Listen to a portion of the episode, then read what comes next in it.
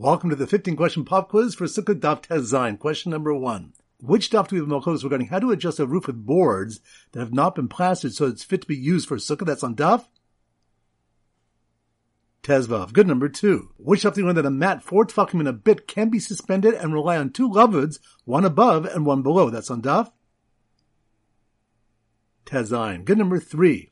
Which something that Abaye says artemisia herbs cannot be used as schach since they have a bad odor and people will leave the sukkah. That's on daf. Yud Beis. Good. Number four. Which something when the Rabbi Yossi holds mechitza tluya materis. That's on daf. Tezain. Good. Number five. Which daf do the malchus whether sheets hanging as noy sukkah for tefachim from the schach can make the sukkah pasul. That's on daf. Yud. Good. Number six. Which daf do you learn why the tefillas of tzaddikim are compared to a pitchfork that's on daf? Yud Dal. Good. Number seven. Which daf do you learn if one hauled out a haystack that had a cavity one tefach high and seven tefachim in length, the sukkah is kosher. That's on daf.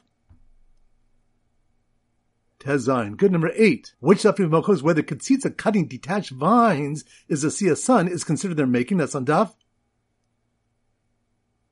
Yudov. Good number nine. Which stuff do the one that one may use conical bird hunter huts if the top is untied? That's on daf.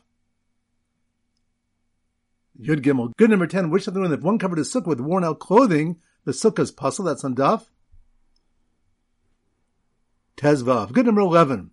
Which of the one that chitzin the kavos pesua, female arrow shafts, are pasul for schach, since they have a base keyboard that's on daf?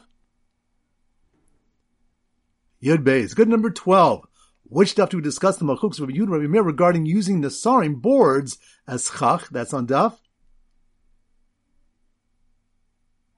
Yudal. Good number 13.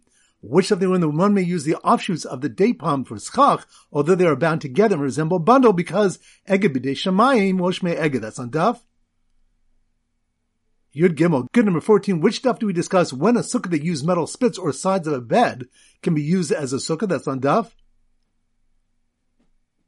Tezvav. Good. Number 15.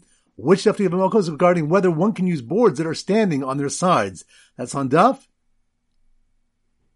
Yadod. Excellent. That concludes the pop quiz. This is Rabbi Avram Goldham Zichur wishing you a great day and great learning.